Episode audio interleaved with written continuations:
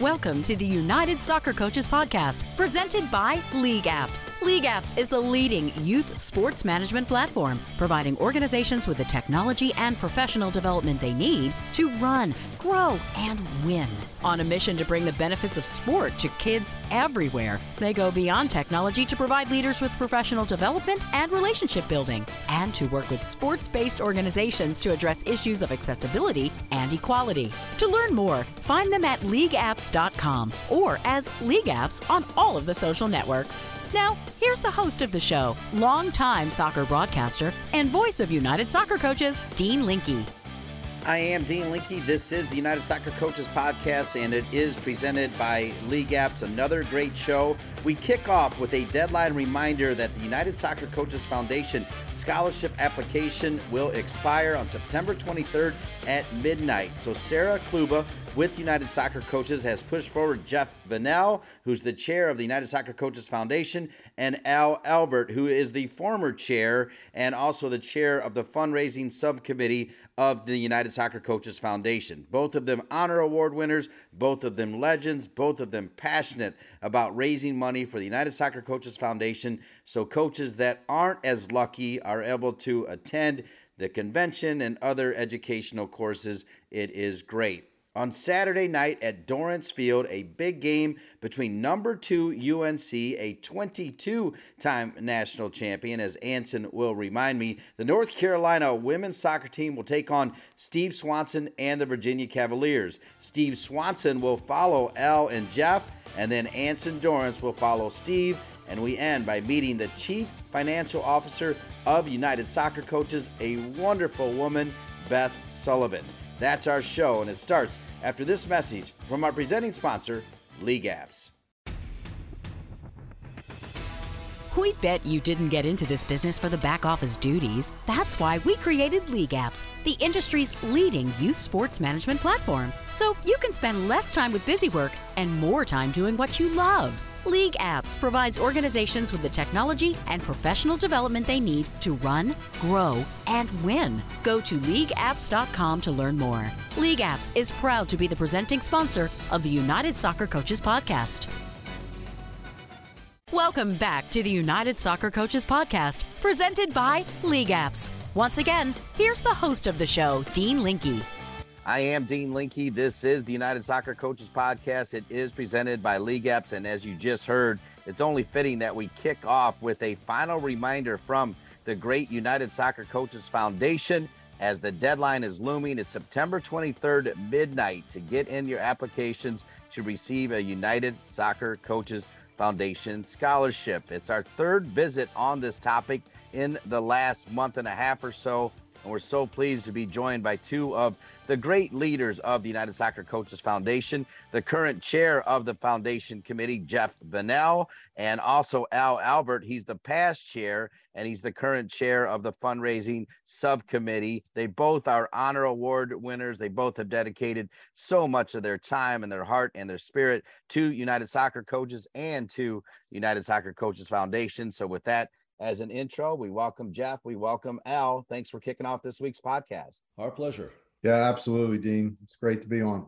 All right, Jeff, we'll start with you. You're the current chair. The deadline is looming. You've got the floor. Tell people why they need to get it in, and they need to get it in now. Well, because the opportunity to either take a course, attend our convention, or have a course taught in your community is right there for you.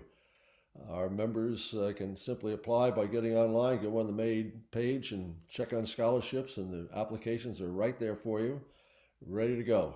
Al, I remember when you stepped up, and of course, uh, you've reminded me that Bill Holloman started it. You heard the interview with Hank Steinbrecher. It was so great to have him talk about the importance of the foundation. But really, Al, your fingerprints have been all over this foundation. Fundraising has been a part of your life since you left a Hall of Fame career as a head coach. Why do you love doing this so much, Al? Well, it's it's great to be able to give back to the game in this manner you know, as I transitioned from coaching to fundraising, it became very clear that people get a lot of pleasure out of giving money, even though uh, it seems like uh, it would be a hard thing. It's been very easy uh, to get people to step up and do their own funds. There's a number of our members who have done that. A number of them have done campaigns to honor their college or high school coach. Uh, sometimes, unfortunately, it's in memoriam, but uh, people love to give to good causes and they love to see the results. We've been increasing the number of scholarships we've given every year.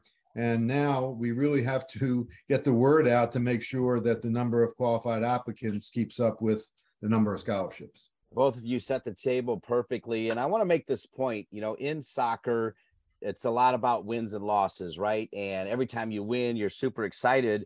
And I think about this with double wins. So you get the win of getting people to step up to give money to the United Soccer Coaches Foundation. And then you get a win because you're able to help someone in need. That's the best double win I can think of, right, Jeff? Absolutely. It's a great feeling to be able to give back to a game we all love, especially to those who aren't quite as fortunate as we've been to have the experiences we've had. And it's a great, great thrill to listen to those who have been recipients of these awards and how thankful they are and how much it's positively impacted their careers. Can you add to that, Al, please? Yeah, I mean, I can remember the first time, for instance, I came to the convention and what a powerful experience it was. And there's a lot of uh, young people out there, particularly who haven't been able to do that for whatever reason.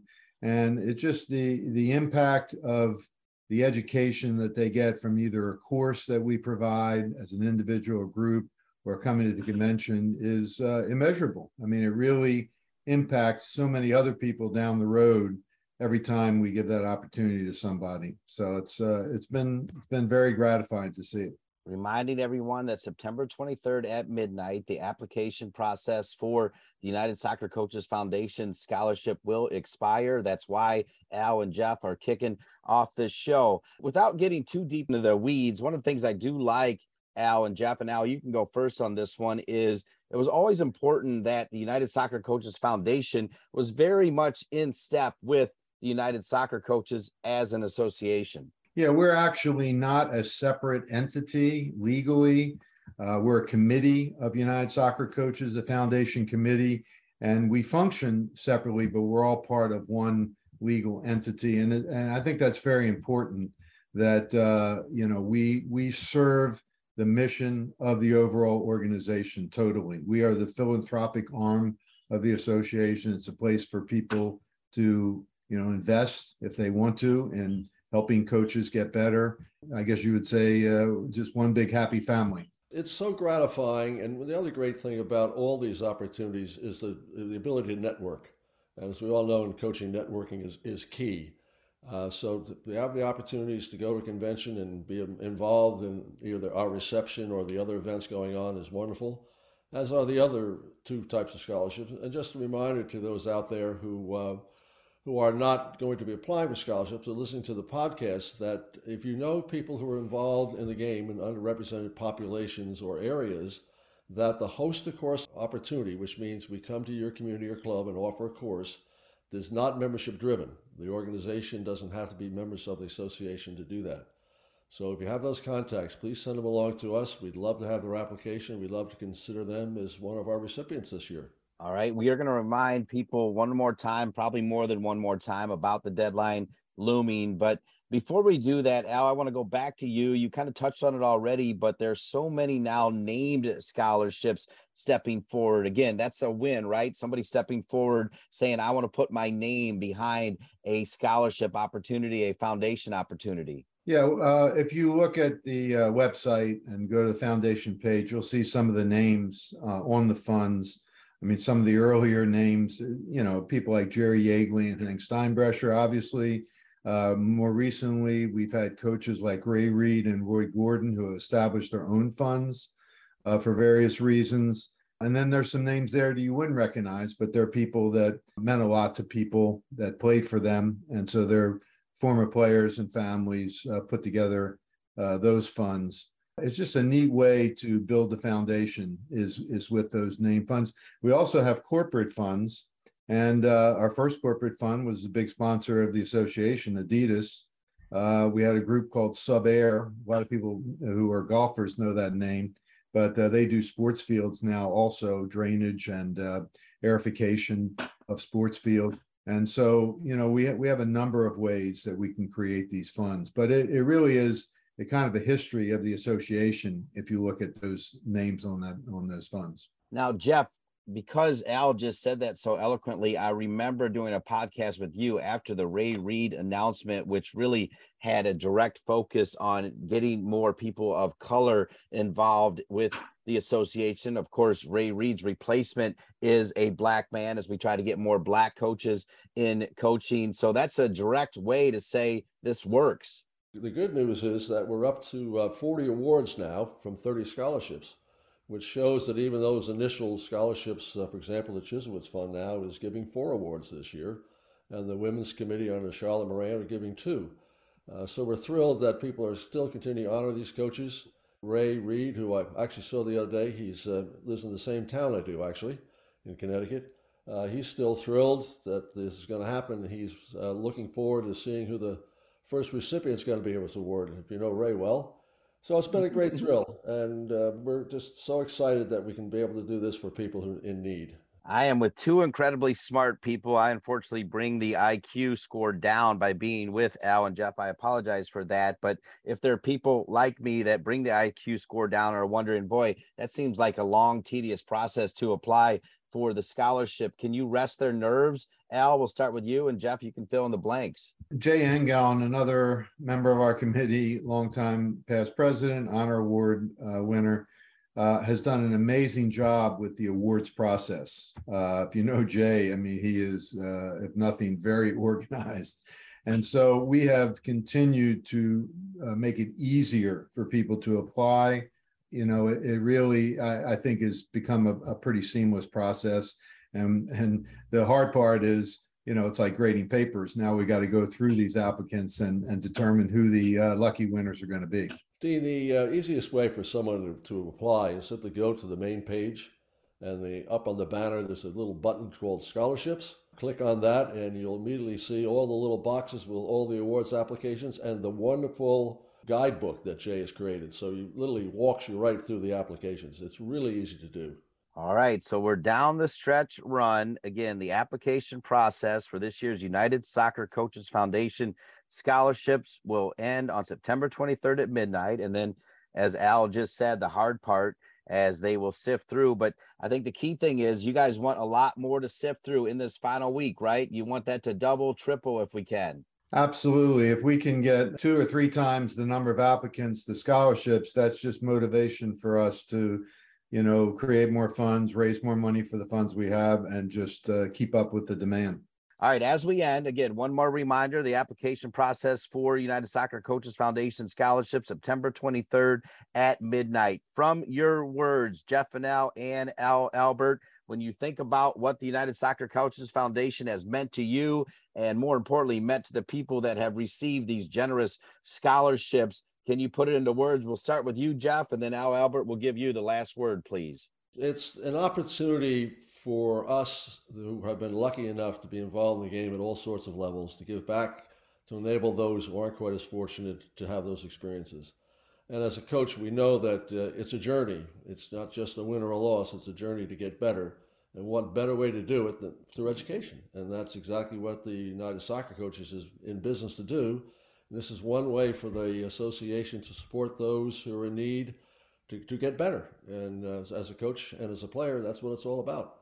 Yeah, I, I agree with everything that Jeff said. And I think for me, eh, particularly, I think the the uh, recent addition of convention scholarships is enormous because for me, the convention annually is just a chance to get better in every way, education, but also just to be involved in the game in, in every way and see people like you, Dean, in the uh, convention hall. Well, I appreciate that. You know, I mentioned wins. I feel like it's a win every time I get to spend time with the both of you and spend any time with United Soccer Coaches and with the United Soccer Coaches Foundation. You guys were the perfect guest to wrap it up and remind everybody about the deadline. Jeff and now Al Albert, you guys are true legends. Thank you so much for kicking off this week's show. Thank you, Dean. My pleasure. Thanks, Dean. All right, we're just getting rolling on Saturday at 6 o'clock. It'll be Virginia and North Carolina women's soccer, a top five matchup on ACC Network Extra. And guess what? We have both coaches on the United Soccer Coaches podcast. Coming up first, Steve Swanson, the top man for Virginia, followed by the legend that is Anson Dorrance, right here on the United Soccer Coaches podcast. Performance analysis is now recognized as having a crucial role to play in any coaching program. United Soccer Coaches Performance Analysis Level 1 Special Topics Diploma will provide coaches with real world examples of how analysis is being used to enhance the individual player development process and maximize team performance. Additionally, successful candidates will achieve Level 1 accreditation as an applied performance analyst from the International Society of Performance Analysis of Sport. Register now by visiting the master course schedule on unitedsoccercoaches.org. Welcome back to the United Soccer Coaches Podcast presented by League Apps. Big game on Saturday night. Delighted to have the call ACC style as the ACC women's soccer season officially gets underway. I cannot wait as it'll be, I think, a top five matchup. At the time of this recording, we have not seen the new rankings. They come out a little bit later, but it'll be pretty close to that as North Carolina will host the Virginia Cavaliers. Always a great game. Again, that's 6 p.m. on ACC Network Extra. And we're joined now by the top man at Virginia, Steve Swanson, now in his 22nd season leading the Cavaliers, 32 seasons overall as a college coach. He's a longtime coach within the U.S. soccer system as well. And always great to talk to Steve Swanson. Swanee, welcome to the United Soccer Coaches Podcast. Thanks for having me, Dean. It's good to see you again. Yeah, good to see you. And this never gets old. The ACC season, always an elite level conference nationwide. And of course, you start at Dorrance Field against the Tar Heels. That's never easy, coach. No, it's never easy. They've, they've been sort of a standard bearer of our sport for uh, a long time, and, and that's no different this year. I think they've always had exceptional teams. And, you know, we don't have a great record against them, but uh, we've made it more competitive, I think, in the in the last little bit of our history, and we're uh, we're looking forward to the game uh, for sure. You've already had four games this year as you come in with a seven win and just one tie record where you've scored five or more goals. So clearly, short of the last game against VCU, you have shown the ability to put the ball in the back of the net. Talk about your offensive personality on this team. Well, I think we're. I, I, think as the game on Sunday showed, we're still we're still learning to be as consistent as we need to be at the level that we need to be at. I think that we certainly have capable players, very good attackers, some very experienced players, and players like uh, Haley Hopkins and Alexis Spaanstra, Rebecca Jarrett, uh, Lia Godfrey. So uh, we're we're you know we're we're capable, uh, but we have to show it that we can do it game in and game out uh, against the top competition. And uh, I think Carolina uh, will be a really good test for us, obviously. And we, we we're going to have to convert our chances if we're going to have a chance to win the game. That's for sure. You guys continue to produce top level players that go on to do great things in the professional ranks and also with the national team. Yesterday, I emceed an event with the North Carolina Courage where I saw Brittany Ratcliffe and Diana Ordonez. They now have shirts that are selling like hotcakes that say Diana Scordonias. I mean, they are flying off with a beautiful picture of her. I don't know if you knew that or not. You might need yes. to tell Diana you did know that that you want yeah. one. Did they do that at Virginia too, or last year when, when Dee was with us, she took advantage of the NIL. She was very astute about making opportunities for herself and and people coming to her with opportunities. And I think she's always been a a, a real creative, uh, industrious person with regard to to things that uh, to, to areas that she believes in, things that she believes in, causes she believes in, and certainly to uh, promoting the game. And uh, I think she's uh, she's got a long term future in marketing. I think uh, she's she's great, but she does it. You know, it's not about her; it's more about her causes and and how she can help promote the game and uh, promote some of the things she's passionate about as well it doesn't hurt that she's probably going to win NWSL Rookie of the Year, though, as uh, the numbers back up the play, which then gives her a bigger platform, right, Coach? Yeah, no, it doesn't. I, I think she's done extraordinarily well, as has uh, Brittany. Brittany's had a little bit of injury struggles this year, but uh, she's another special player. Um, we're proud of both of them. And, uh, you know, I think we we're proud of all our players uh, throughout the NWSL that are doing doing really good things.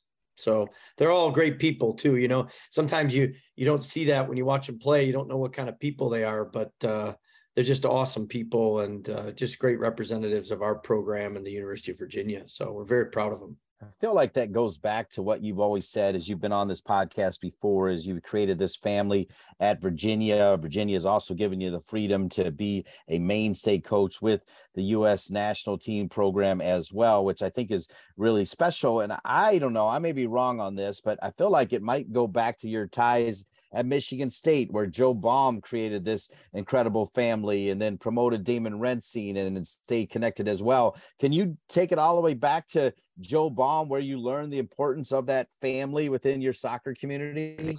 Yeah, I think I can. I, I think you know you're you're always sort of as a coach, you're always sort of guided by the people that that came before you, uh, the experiences you've had as a player and as a coach, and I think Joe was uh, integral part of my my playing career.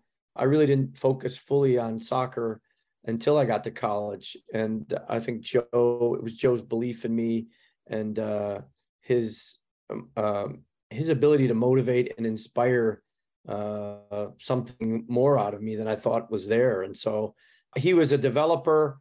Uh, I think we've tried to develop our players at Virginia as, as much as possible. Four years, as you well know, is a very uh, short window that you you you have, and then they're gone. You know, so uh, we kind of looked at it as how can we develop our players as much as possible in the time that we have, and so we've we've really tried to look at the things that we do in that time, and and one of those is just squeezing all out, as much out of the relationships as you can. You know, the relationship part is a big part of why I got into coaching, and uh, it's one of the things that that I love the most out of out of coaching and developing players is the relationship that come from that. Steve Swanson has coached 32 All Americans and counting, two National Players of the Year, 14 Conference Players of the Year, and 112 All Conference selections of his former players at Dartmouth, Stanford, and Virginia. 37 have played professionally in the WUSA, WPS, or NWSL. In 2002, Steve Swanson became the third coach to win at least 40 games with three different NCAA Division One women's soccer programs. I say all of that not to put the emphasis just on the fact that you've produced such great players, but the fact that you also spent some time at Dartmouth and Stanford. When you've been somewhere 22 years, people might forget that. What do you remember most about your time at those two schools, Dartmouth and Stanford? I've just really been blessed to be at three places that uh, you know attract such high caliber uh, women, and uh, you know they've they've all the players that have played for me over the years. I, I I feel like I've gotten way more from them than than I've given them. They made me become a better coach for sure, but uh, a much better teacher, a much better husband, a much better father uh, for having been around them. And so the relationships that I have uh, with with all the former players at Dartmouth, at at Stanford, and Virginia have been real special. Um, I'll tell you a story. I was uh, it was the just before the final uh, of the World Cup in 2015. I got a call from four of my players at Dartmouth from the very first year I coached, and they were in Vancouver for the final, and they wanted to get together. And I said, you know what? I, I walk every morning before the game. I, said I'll meet you at this at this place at 6 a.m. So they all showed up. We walked.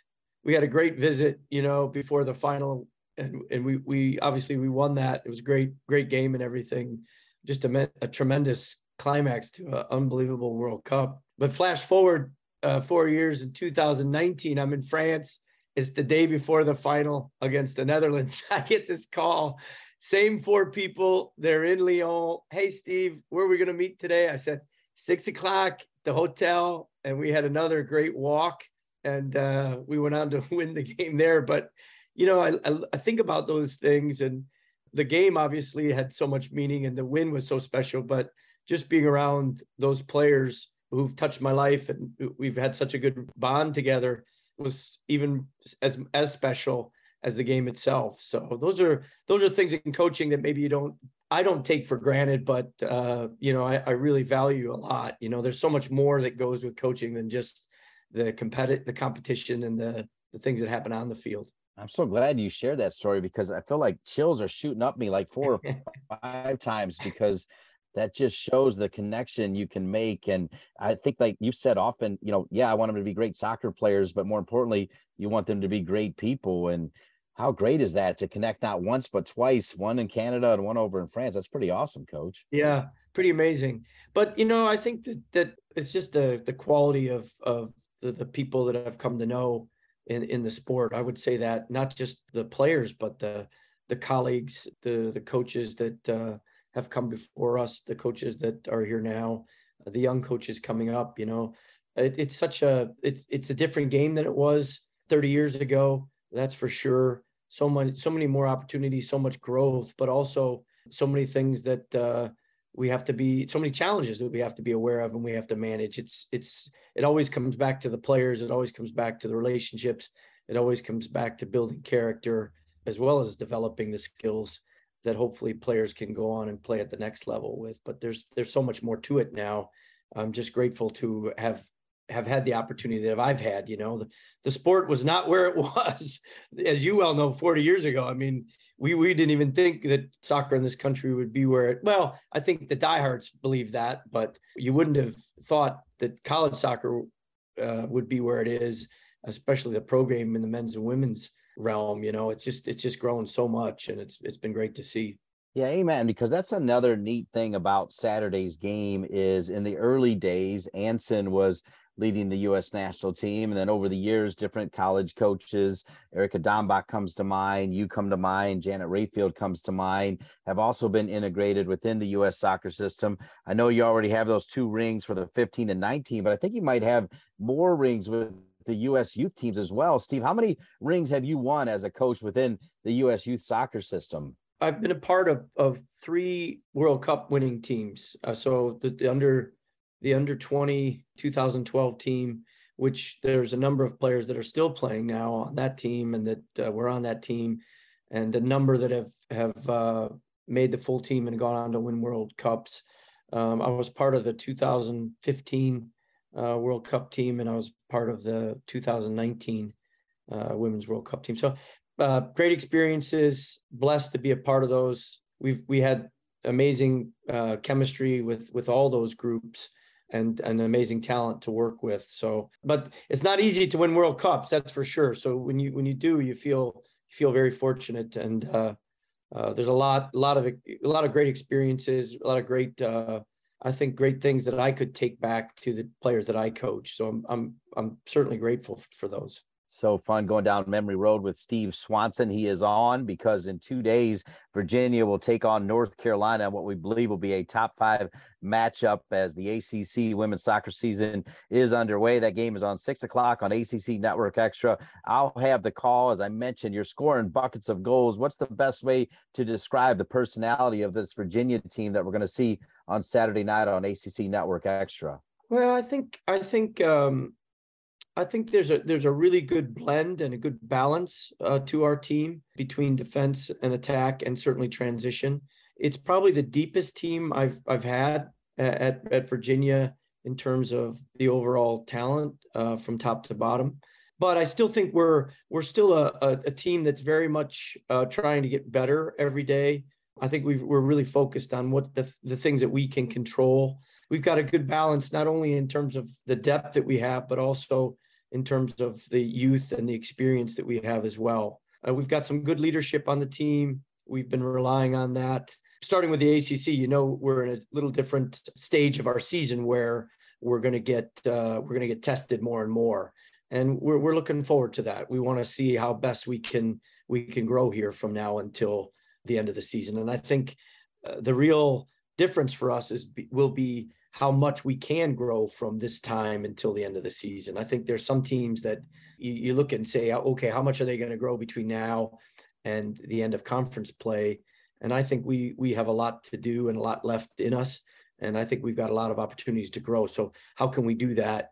And uh, the best way to do that is play the competition that we're going to play in the ACC, and then continue to focus on the things that we can control, which we're we're excited about doing that. This is a group that likes to likes to work hard. They they come to work every day, come to practice every day. They're a lot of fun to be around, but they they certainly work hard and uh, they certainly are interested in becoming the best team that they can be. And I think that's uh, as a coach, you can't ask for anything more than that. You you you know you want to have a player driven team, and uh, that's that's a team that we have this year for sure. So pleased to have one of the most successful coaches in women's college soccer, Steve Swanson, on this week's United Soccer Coaches podcast. Two days before they'll take on North Carolina at Dorrance Field, 6 p.m. on ACC Network Extra. Two more questions. They're both about family. Since we started with family, we'll end with family. And the first question is How are Julie, your daughters Alexis, Kelsey, and your son Sam doing? wow, that's great. Thanks for thanks for asking about that, Dean. They're they're doing well. I have uh, become a, a, grandfather about a year and a half ago.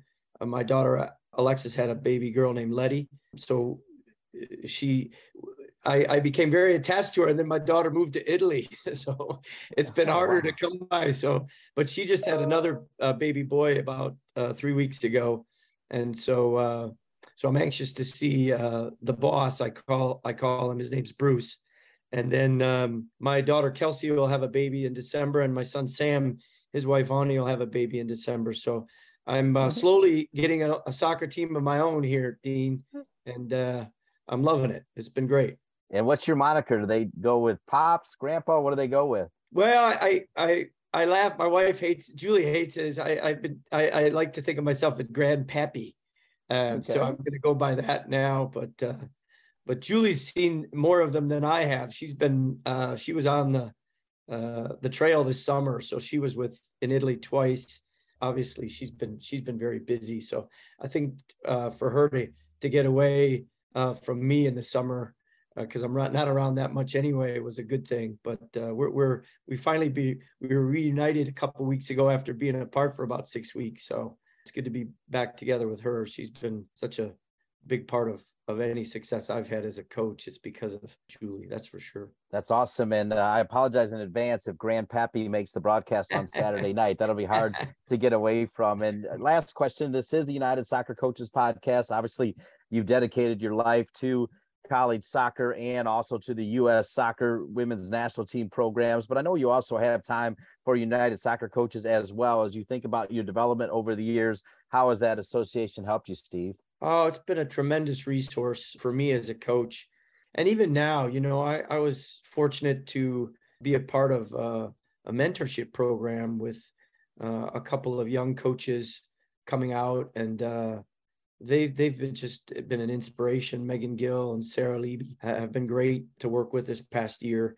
Um, always looking for ways to to give back, and it's really neat to see the caliber of coaches that are coming out now as a result of the work that the United Soccer Coaches Association does. So I think it's a great resource. There's some people get more involved than others. I think obviously with my work with U.S. Soccer, I haven't had as much time, but it's nice now to give back in, in terms of this mentorship program and try to find ways that I can I can continue to give back to an organization that gave me so much during my career. I know we appreciate it. The grandpappy Steve Swanson will take on Anson Dorrance. That'll be Saturday night, 6 p.m. on ACC Network Extra. Steve, thanks for taking some time to be on this week's United Soccer Coaches podcast. Thanks for having me, Dean. It's good to see you again. Appreciate all you do for women's soccer. Thank you so much, Steve. It is indeed my honor as I'm grateful for always having the best seat in the house. And of course, a lot of you know that uh, I spent time in Chicago and Chapel Hill, North Carolina.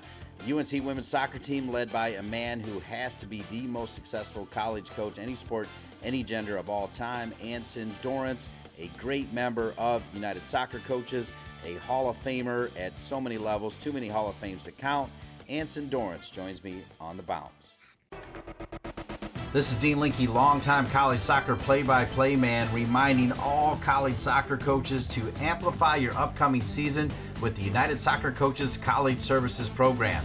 Register now for the 2022 23 season and gain access to valuable resources you can use all season long. From educational programming to general liability insurance, the list of member benefits is endless. Make sure your program gets the recognition they deserve through All America, Scholar All America, Staff of the Year, and Team Awards available for college services members. Don't miss out. Early bird registration ends October 1st, so sign up today by going to UnitedSoccerCoaches.org.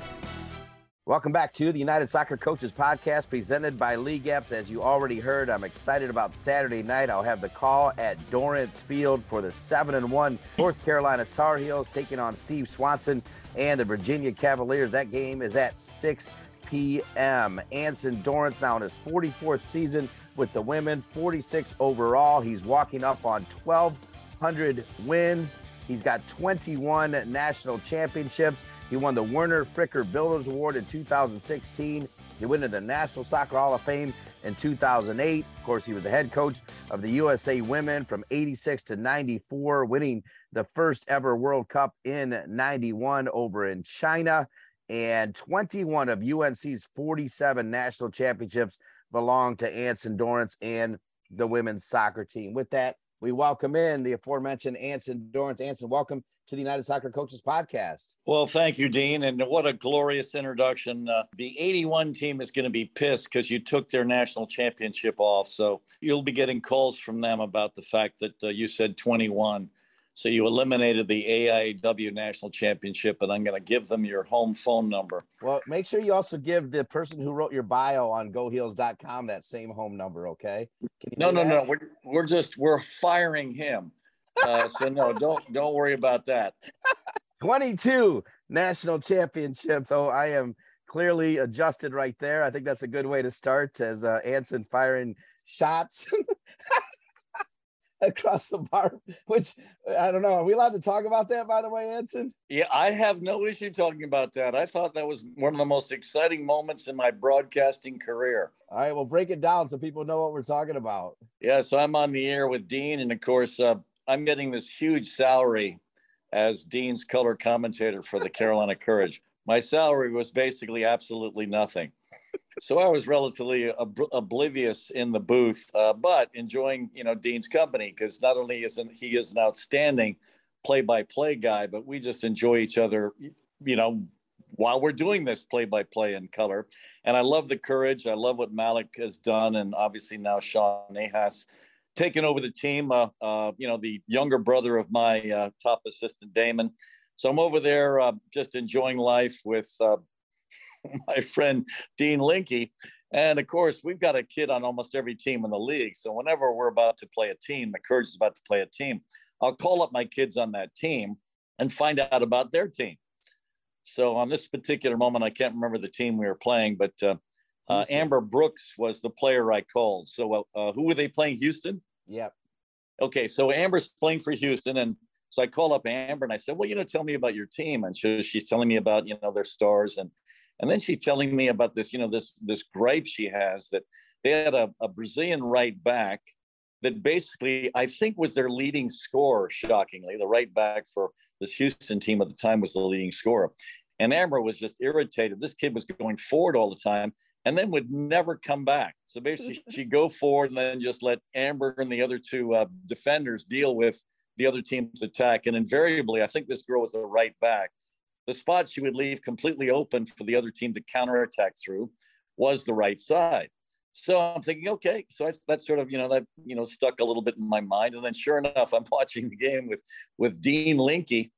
And uh, all of a sudden, yep, the Brazilian right back goes forward. There is an attacking transition down her side, and she's just meandering back. Is she coming back on a full sprint to bail Amber Brooks out and the goalkeeper and the rest of the defense?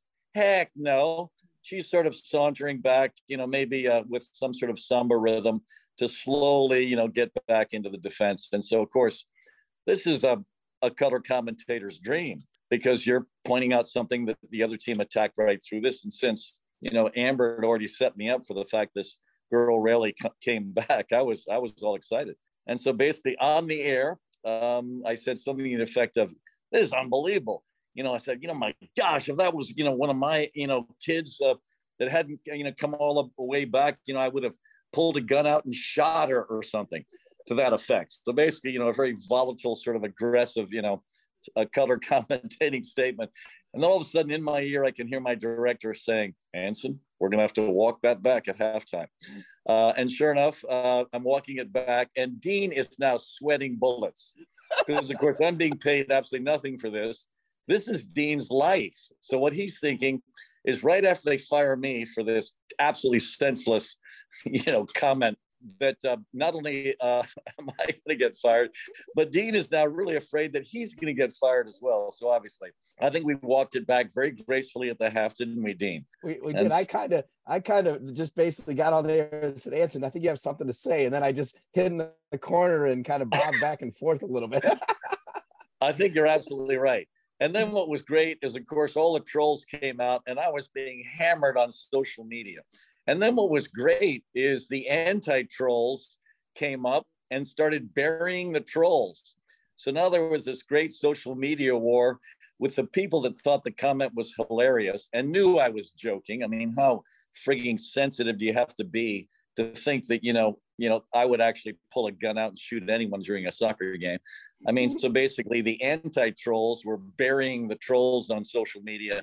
Uh, and uh, some of the comments I got from my coaching colleagues who obviously, you know, knew I was joking, thought the comment was, you know, appropriately hilarious. Uh, so uh, uh, I survived. Dean survived. You still have that job, don't you, Dean? I'm hanging in there. Yeah, I got. Yeah, you're hanging in there. So you know what? Uh, uh, no harm, no foul, and you know, yes, we're all becoming so amazingly sensitive. I mean, political correctness has taken over the landscape. You can't even joke about anything anymore for fear of offending. You know, not just someone, but everyone. So, gosh, it's uh, you know, you almost can't joke about anything anymore. At least not joke in that area. Uh, you got to joke the way uh, uh, that uh, polka player was joking on uh, Good Morning Vietnam. Remember when he comes on the air, yeah, replacing uh, our wonderful comedian, and all of a sudden his jokes are so dry and just boring.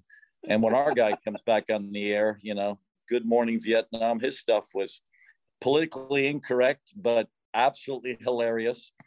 Uh, so anyway, so f- uh, for me, I sort of uh, I, I envisioned myself as uh, uh, Cronauer, the, the famous, you know, uh, commentator during the Vietnam War that entertained the troops. Uh, and he wasn't exactly politically correct either.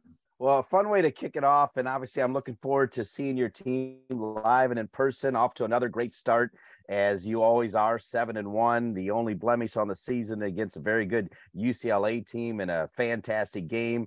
Virginia is always good. Steve Swanson, like you's had an incredible career. So it's always nice Anson, you know, look, UCLA's got the young coach and Marguerite Aozasa, who we've had on this program. But then when you get to go against Steve Swanson, I mean, you probably played 100 games against Steve Swanson. That's got to be nice for you as well. Well, absolutely. But just to give credit to uh, Marguerite and her wonderful UCLA team, holy cow. I thought we played very well in that game, and their two counterattacks to score their goals were absolutely brilliant. I mean, those strikers that she's got just finished beautifully, and uh, uh, basically beat uh, a very good UNC team on our home field after beating Duke. So, uh, a full credit to UCLA, uh, their staff, their kids, uh, and just the excellent game. And then, yeah, I mean, Steve has built a powerhouse at Virginia. It's a game that's always going to challenge us. we're excited about Saturday. we're excited about the ACC schedule now because even though we played Duke last week, it was a non conference Duke game. And obviously, we want to play Duke as often as we can because not only are they an incredibly great team for us to play, but they're a high RPI game that doesn't cost us any money. We jump in a van and head over there, and all of a sudden, the crowd there was spectacular. Uh, the atmosphere was great. And so uh, we want those games. I'm trying to get uh, uh Tim Santoro at NC State to do the same thing. I would love to play Duke and uh, uh, NC State every single year at home. And uh, whatever the uh, the non-conference game is, make sure that's scheduled. So if we are supposed to play NC State at UNC like we do this year, I will willingly go to NC State so that next year, if it's flipped and we have to go to NC State, they're coming here to play us. I think all of us in the collegiate game have a moral imperative to figure out ways to sell out our stadiums we should be a part of the movement to help equal pay. And equal pay, I think, will be absolutely equal if we start to replicate the crowds that are happening in the men's game. And one of the things I've loved about this last year is, oh my gosh, at Barca, two games in a row, over 91,000 on the in the women's side in the Champions League. And then, of course, the Euros. Are you kidding me? Selling out Wembley and all these other stadiums across England. I mean, the women's game, our time has come. But I think all of us have to participate in figuring out ways to have maximum crowds. And I think the way that uh, we can do it here is to make sure that Duke and NC State and UNC have a home game against those two wonderfully bitter in a positive way rivals so the crowds show up and we can demonstrate that uh, we can be a part of the equal pay movement. And by the way, uh, I've put uh, my money uh, where my mouth is because uh, I promoted uh, Chris Ducar from training my goalkeepers to the GM position. And a part of his main responsibility as my GM is to sell out the stadium. So we're doing everything we can to attract maximum crowds. And I think that's the direction all of us should try to go uh, uh, to in the uh, collegiate game. And there are yeah, coaches and programs out there that do a fabulous job. I mean, basically, Chris's mission is to be number one in home attendance, and we have uh, three real competitors out there. BYU does an absolutely brilliant job, as does Texas A&M, as does the University of South Carolina. And we tip our hats to those three programs that we're fighting to be number one in home attendance. But I would love for all of the collegiate programs across the country to take this very seriously so we can be a part of the, uh, I guess, surge in the women's game, but also be a part of uh, establishing real equal pay for our women. I love that comment because I will tell you, Ants, I don't know if you know this or not, but I opened my college broadcast season this year in West Lafayette. Purdue played Southern Cal. They also have a new coach in Southern Cal. And Purdue's previously attendance record was around 2,000. They had almost 4,000 people there. They were eight nine rows deep in the Midwest supporting women's soccer. I mean, there is it's calling right now as women's soccer is. I mean, you talk about tipping points; they're way over the tipping point mm-hmm. right now. Well, I love that. So you know, um, a lot of my colleagues are doing a great job. Uh, they are taking this seriously. I think all of us should. And even though obviously we're all in terror of you know our, the successes of our own teams on the field with our win loss and uh, everything we're doing in training, so almost like the last thing on our minds is to make sure that uh, we have a large crowd. But uh, for those that uh, have uh, sufficient resources and can sort of shift people over to make sure this is a priority, I know every college kid would love to fl- play in front of a huge home crowd. So I think we can serve our kids well, serve our game well, uh, but also invest some resources on this side of the house and be a part of this wonderful revolution that's happening right now. I can't wait for Saturday night because I'm sure there'll be another great crowd. I'm sure Chris Ducar is doing his work. You know, I started to already look at your team. Avery Patterson with six goals, Emily Murphy with three goals, Tori Della Peruto, two goals, Ally Sentnor, who's just world class, and Tori Hansen from that center back position, two goals. So that's off to a rocket start. You know, one thing I do feel bad about is Anson, once again, your team has been rocked by major injuries. It's uh, part of the game, I guess. Yeah, it's just so disappointing because it's interesting. This is the deepest team we have ever had. And yet the injuries have occurred in the only spot on the field where we don't have any depth. I mean, so just it's like, you know, there is just no justice. There's no fairness when all of a sudden, in the one area where you don't have a lot of depth, you have two season ending injuries. And obviously, to lose a player the caliber of Maycee Bell, I mean, that's irreplaceable you can't replace uh, Maycee with anyone off your roster. In fact, you can't even replace her with anyone off anyone else's roster. I mean, that's the level she plays at. So that was a huge loss. And then I give full credit to Kaylee Hare, who came in, this freshman, and just jumped into the breach and was doing a great job for us. And then she got uh, hurt uh, against UCLA. And it's not like these injuries are, you know, people whacking us or something. It's basically just, you know, uh, collisions and no intentional, you know, I want to injure this player sort of thing.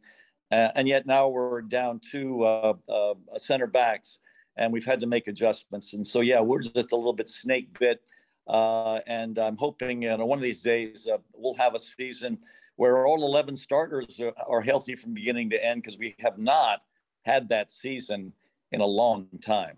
No, you haven't. I mean, every single year. I mean, losing Sentnor last year, who probably would have scored 20 goals as a rookie. Good to see her back on there. I can't wait to see her on the field on Saturday as you face Virginia. You know, uh, every time I call for United Soccer coaches, you're always ready. Anson, we talk about it every single time, but I didn't give you a whole lot of notice on this one. But the minute I said United Soccer coaches, you said you were in. Why is that? Well, I love the uh, the coaches association. I mean, I've been a, a, member of a lot of soccer groups in my life, uh, but the one that has served me the best and uh, supported the game most consistently is this one. I love what they do. Uh, a lot of my education has occurred at the convention every year with the brilliant speakers they bring in and the wonderful clinicians.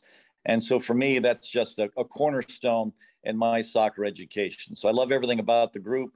The leaders are wonderfully selfless. These aren't power grabs. Uh, you know how I can you know climb the FIFA ladder or stay in power, you know, with U.S. soccer. No, uh, these are people whose only interest is supporting the coaches and the game itself, and those are the priorities of these people. I love the the way you uh, ascend to the throne in you know the United Soccer Coaches, because you've got a laborious, you know, three or four year uh, commitment to serving as a servant leader in the organization, doing you know almost every job in the organization before you finally become its president.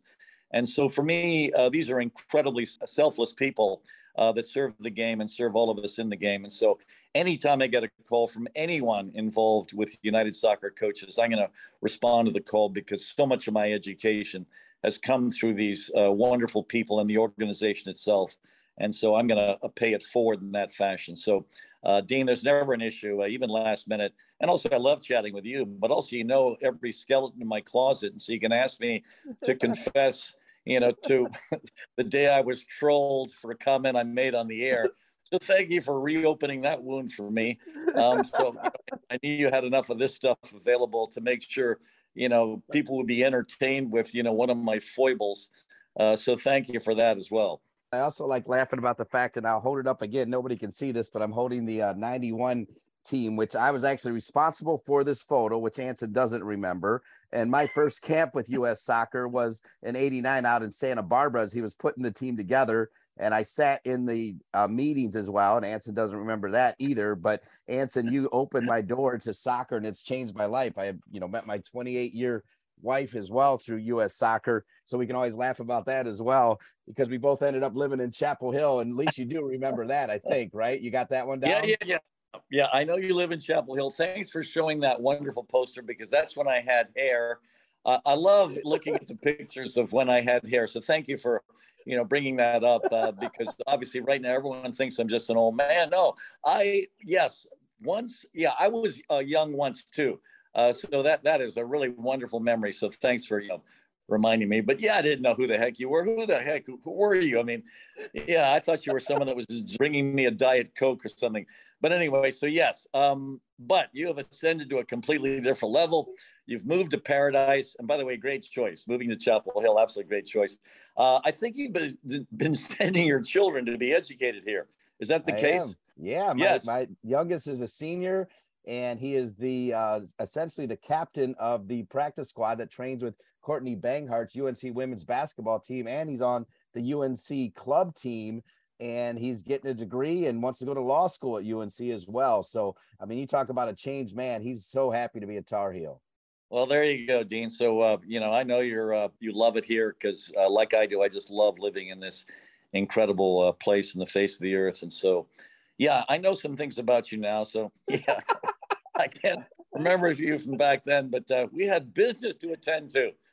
We had to win a world championship, and I was a little busy back then. So, uh, anyway, uh, yeah, fond memories, Dean. Fond memories. Speaking of that, as we end our business here, I do want to talk about some other business. I do this podcast every week, going on five years now. Never miss a week, even on Thanksgiving and Christmas. But one of the great experiences was to be involved with you and Hassan Pinto on the Vision of a Champion podcast. And like this podcast, I feel like everywhere I go, I do have people coming up to me and saying, man, that Vision of a Champion podcast is awesome. I mean, can you just remind everybody how great that was and the guests? And I mean, it's still available. You can check it out by, you know, just Googling Vision of a Champion podcast. But man, we had some good big time guests on that podcast, Anson.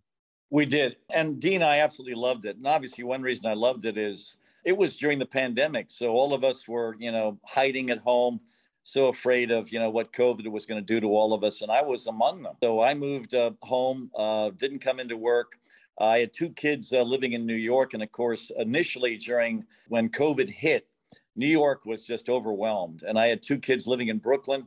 My eldest daughter, who's an elite uh, rhythm tap dancer, has her own dance company, Dorrance Dance. My youngest uh, is a boy. My son Donovan was also up there. Uh, Donovan was uh, uh, Michelle's musical director, and we were, my wife and I were just so nervous.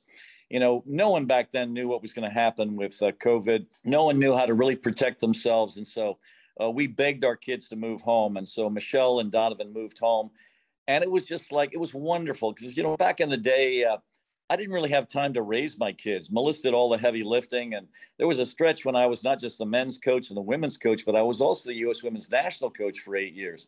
So that was eight years of, you know, the men, the women, and the national team. And it was just, I didn't have a weekend off. I didn't have a day off. And uh, I couldn't go to all of my sons and daughters' soccer games or anything else. And, and all of a sudden, my daughter and son, a son come home and now my daughter is basically about to hit 40. My son is about to hit 30.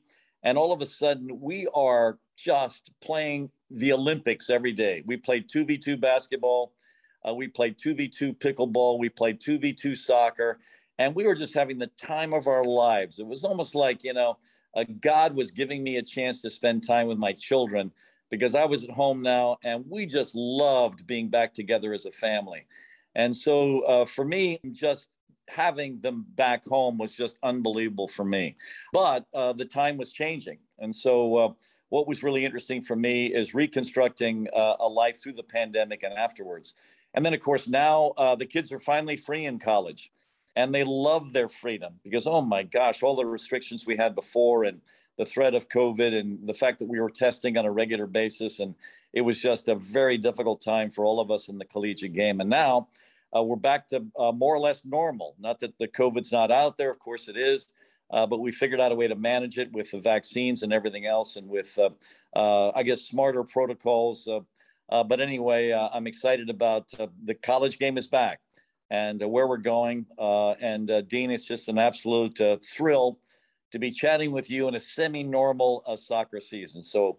I've really appreciated our conversation. By the way, I know you asked a question back there somewhere and I can't even remember. Champion. What... oh yes, yes. So, so so thank you for that. So exactly. So Haas calls up and says, Anson, let's do this thing together. So we took that book. It's a, a book I wrote for uh, youth uh, soccer players, and we took the 20 chapters in that book. And you were so well prepared.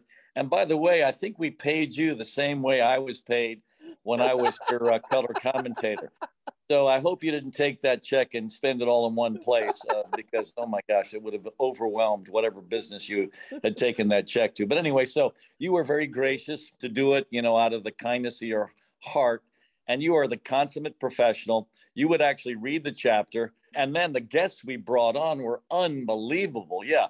Tobin Heath, you know, Lucy Bronze, uh, Sarina Wiegman, uh, Crystal Dunn, Cindy Parlow, uh, Mia Hamm, Kristine Lilly Tisha Venturini. I could go on and Carli on. Lloyd. Carli Lloyd. Yeah, we've just, you know, brought in everyone. Michelle Akers. I mean, there wasn't anyone we didn't interview. And we even brought in a, a top reserve I had, uh, Raquel Carvelson, that was still pissed that I didn't start her. I could I could feel that on the podcast. I said, "Oh my gosh, you know, how long is she going to remember? You know that uh, she felt she should have started." I'm thinking, I think we won four straight national championships with her coming off the bench. And I think she was still a little irritated that I hadn't started her. I was thinking, oh my gosh. I mean, so I guess uh, the memories of these girls uh, about, you know, how many minutes you, you give them are still a, you know, an open wound. So for me, it was spectacular. And then the other thing, and I think I mentioned this to you, you know, obviously we run soccer camps. And of course, during the COVID, uh, we didn't have residential camps. So what we were doing is the parents were bringing their kids into camp. Then I would talk to the parents, and of course, Damon Nahas, my brilliant uh, assistant, would run the camp. We would hire our players to also coach in the camp. So what am I doing? I'm chatting with the parents. The parents of every kid in camp is there. So rather than have them just watch uh, our sessions, I am actually doing a Q&A with them. And the q and a's are hilarious because they're asking me you know what can i do to take my kid to the promised land? So i'm giving them advice on things they can do with their kids. And one of the things i recommended was listen to vision of a champion podcast. You're going to hear these uh, brilliant players basically taking a chapter out of this book i wrote for youth players for their player development but also you know yep dean linke is you know running these things he's doing it like a pro And all of a sudden, the year after we started talking about the Vision of a Champion podcast, these campers are coming back. And what are the parents doing? They're following my advice. They're grabbing the podcast, they're listening to it going to practice. They're listening to it coming back from practice. They're listening to it as a family in the minivan driving back to the games over the weekends.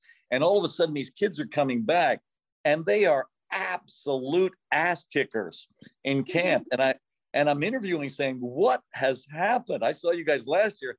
You guys are at a completely different level. And they said, well, you know, and I'm talking to the parents because I'm talking about their kids because I'm looking at their kids saying, you know, your kid was not this good last year. And they said, well, you know what we're doing? We're listening to your podcast and we're being inspired by the Mia Hamms and Kristine Lillies and Crystal Dunns and Tobin Heath and Luke's, Lucy Bronze and Sarina Wiegmans. And so this is it. I mean, these kids are engaged and they're the inspiration from these amazing women.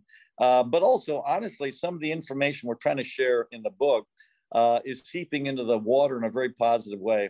So I just want to publicly thank you uh, and Haas uh, for initiating this. Uh, and Haas, of course, is Brianna Pinto's uh, uh, dad who got this thing going for me.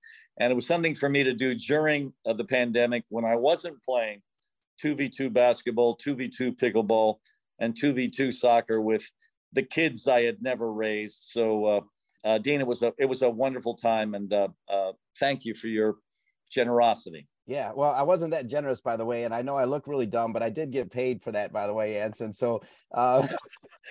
all right, well, then good enough. Uh, I didn't know uh, we were even paying you because uh, I don't think I didn't pay you, did I? Was it Haas? No, no, Haas took care of me, so it was all good. All right, and, well, uh, that's good. Okay, well, thank you for coming clean. Uh, you're you're obviously an honorable man, so thank you, Dean. Oh, this was awesome. Anson Dorrance, uh, uncensored, which is the only way to go, right, Anson? Good luck on Saturday. I'll be talking to you later in the week, uh, I guess tomorrow, actually, as we get ready for the game. And I'll be bringing you a Wendy's. Uh, don't tell your wife, but I'll be bringing you Wendy's by uh, as we get ready for Saturday's game, Anson. Always a pleasure. Thanks for being on the United Soccer Coaches podcast. And I'll see you Saturday night at Dorrance Field. I don't know if you heard of that Dorrance guy, but I'll see you at Dorrance Field on Saturday night. Well, then here's a tip for your future podcast when you're doing the United Soccer Coaches. Don't wear a lacrosse hat. just a tip, just a subtle little tip, you know, just for you in case you, you just want some advice from me. So, would you find a frigging soccer hat to wear during a United Soccer Coaches podcast, Dean Linke? I will do it just for you, Anson. Lesson learned. Thank you so much. I'm just glad you know who I am. You know what I'm saying? Thanks for being on the United Soccer Coaches podcast. We'll see you Saturday night against Virginia. My pleasure. Thank you, my friend. Glad to call him a friend as well. And speaking of friends, we meet another great member of the National Staff Office for United Soccer Coaches, their Chief Financial Officer, Beth Sullivan, after these messages. Does it feel like all you're doing to manage your team, club, or league is busy work? If so, LeagueApps can help you get back to doing what you love, delivering a powerful yet simple youth sports management platform. From robust registration and payment tools to automated communications and other software integrations, LeagueApps saves you time and headaches. Less busy work, more time doing what you love. Go to leagueapps.com to learn more. LeagueApps is proud to be the presenting sponsor of the United Soccer Coaches Podcast. United Soccer Coaches Advanced Diplomas have long been regarded as an excellent way to expand your coaching knowledge, advance your career, and improve your players' development. Now, with our blended format that incorporates online and in person learning, coaches with ever demanding schedules can earn their diploma in the most time friendly way possible. Visit unitedsoccercoaches.org slash advanced diplomas for more information. Welcome back to the United Soccer Coaches Podcast. This part of the show is becoming my favorite part of the show, where we get to know another outstanding member of the National Staff Office for United Soccer Coaches out in Kansas City. It's no different today. One of my favorite people. She always brings a smile to my face and oftentimes a chuckle. Beth Sullivan, the Chief Financial Officer for United Soccer Coaches. Welcome to the United Soccer Coaches Podcast. Thank you very much. Nice to be here. So, Beth, you cannot hide behind the spreadsheets and in your office doing all the great work you do.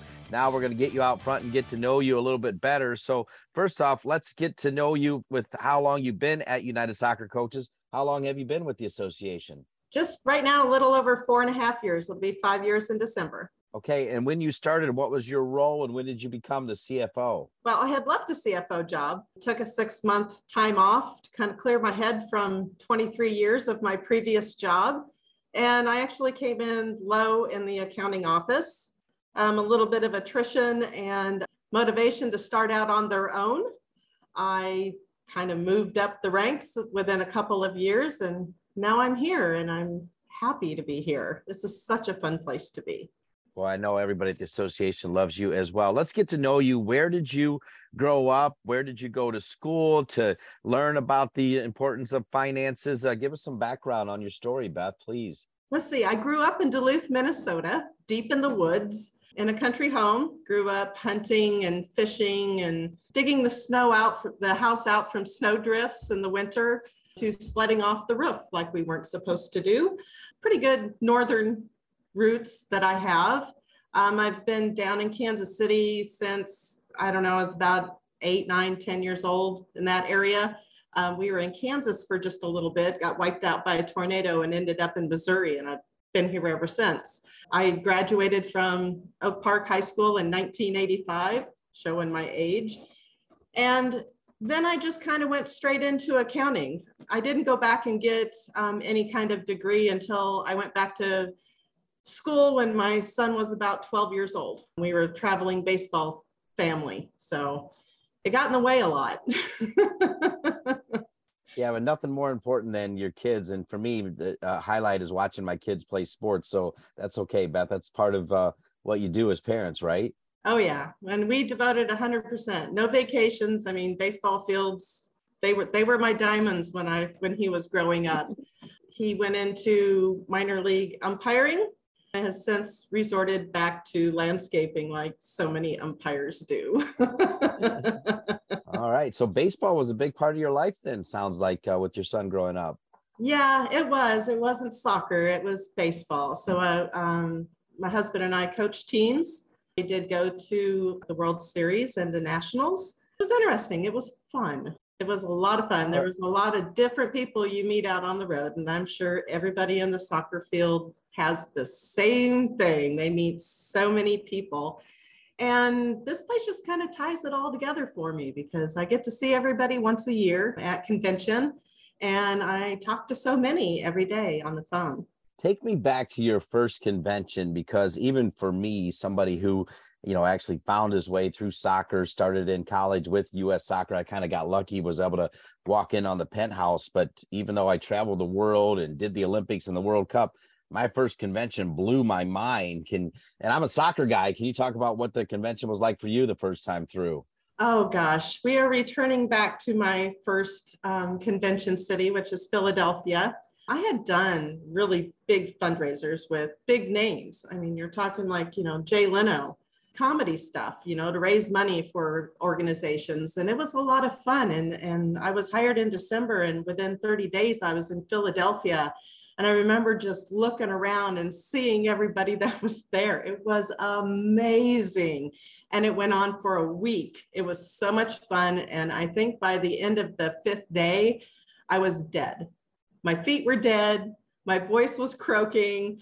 I had so much fun and I was ready to do it again as soon as we touched foot back in Kansas City. It was like, let's do it again next year. And they said, we will be, trust us. yeah. Well, it, I like how you said that because I feel like, based on your story, you know, 23 years, you took a little break and now you found this job. You came in kind of on the lower end of accounting and now you're CFO. And it felt like maybe the right time for you. And now I feel like you're energized and maybe you can do this for a long, long time. You love it that much. I do love it that much. There's a lot of rules, and you know, I can be kind of bossy and I mm-hmm. like to keep everyone in line. But yeah, it's the numbers don't lie and they're there. And every time I spend a dollar, every time I bring a dollar in, it's for the members. It's not mine, it's not anybody's, it's the members. And I just love the fact that everything that we do, we invest back into the membership. And I think that's very important. One of the things that uh, has always impressed me about United Soccer coaches, and if you listen to the podcast, we spend a lot of time advocating for diversity, which is what United Soccer coaches does. They advocate for diversity, for inclusion, and Jeff Van Duzen, the new CEO, he was really excited about the fact that his new COO and his new CFO were both women. Exciting time, I think, for women right now. And now you have this empowerment. How does it make you feel to maybe be a role model for young women coming up through the association? Oh, gosh. That's a loaded question. Yeah, I think it, it would be all right. I don't mind being the role model for a younger generation coming up. I definitely encourage everybody. It's always do what you love. And sometimes it's just a matter of finding that new something sometimes because you've kind of plateaued in something that you love. There's always something else down the road. And I enjoy that. I think our diversity is a little heavier in the national office now than it was even when I started. And so I really appreciate that. I love working with everybody, I love seeing everybody. Um, I do think that as jobs open here, um, we've done a very good job of making sure that people are coming in, even with their diverse backgrounds and their knowledge of what they're bringing to the national office has helped a lot. Getting to know Beth Sullivan, the Chief Financial Officer for United Soccer Coaches, in what is becoming a weekly interview as we try to meet everybody that works for the National Staff Office at United Soccer Coaches, very much like we like to spend time with all 30 members of the 30 under 30 program. And Beth, is there one particular highlight that has stood out in your four plus years at United Soccer Coaches as like a moment? Well, wow, this is really cool what I get to do each and every day. And again, it, it, it's back to convention. It is the most invigorating and the most huge, ginormous, fun time. And there's so much education involved. Um, and there, it's just a really good time for everyone to be. And that was actually my first experience here, and it still remains my favorite. One of the things I, uh, you know, I talked about the things that I like about you, the fact that, um, you know, you like to make people smile, and laugh. You said you're bossy, but in many ways, you're kind of like a sumo mediator. You're kind of like a bridge, I think, for people. Is that something that you just naturally acquired as you know you got older, Beth, or what is it about you that makes you kind of the person that sort of brings everybody together? I kind of like to think of myself as somewhat of a fixer. It's both a really good thing and a really bad thing. Um, when I worked uh, in my previous job, it was all victims of domestic violence and homeless and runaway youth.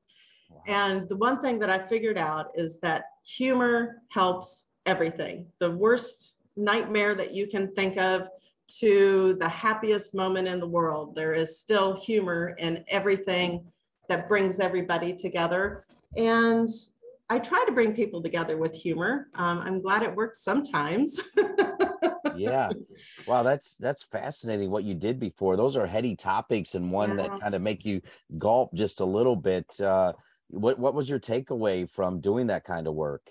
That everyone everyone deserves a chance. There is no one that should ever be left behind. Everyone has good things about them and everyone has bad things and everyone has a choice. You just have to give them a choice.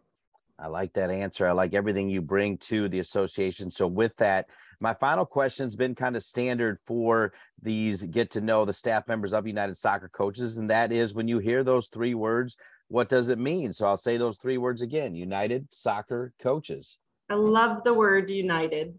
And I love the word soccer because, believe it or not, in four years, I've become quite a fan. I'm, I learn more and more every day. It's like I just absorbed this whole place and the coaches, and that's our members. And so I love this whole United Soccer Coaches vibe that this place gives off and that our members give off.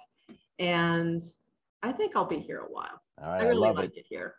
I love it. You know, actually, we're going to end with this because uh, I often will shout out names when I sign off, and I've worked your name in a few times. And one time I worked in your name, and I said, you know, that's because she makes sure I get paid. And I kind of giggled because I giggled because you knew that it was much more than that. It was because you always make me laugh. But you know, you are important because you do make sure we get paid, Beth. So rest assured, rest assured, we love that about you. You know that, right?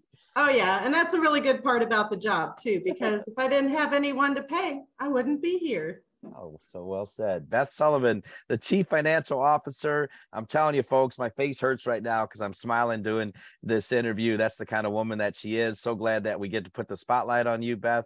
Thanks. I know this isn't your favorite thing to do, but you were great. Thanks for being on the podcast. All right. Peace out. That's awesome.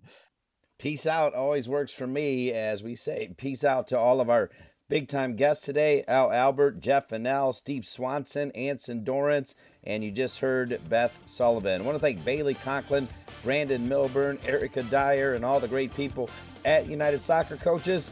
And I want to thank our producer, Colin Thrash. For each and every one of them and all of you, I'm Dean Linke. We'll see you next week for another edition of the United Soccer Coaches Podcast presented by LeagueApps. Thanks for listening to the United Soccer Coaches Podcast, presented by LeagueApps. League Apps is the leading youth sports management platform, providing organizations with the technology and professional development they need to run, grow, and win. To learn more about LeagueApps, find them at leagueapps.com or as LeagueApps on all of the social networks. And to learn more about United Soccer Coaches, visit us at unitedsoccercoaches.org.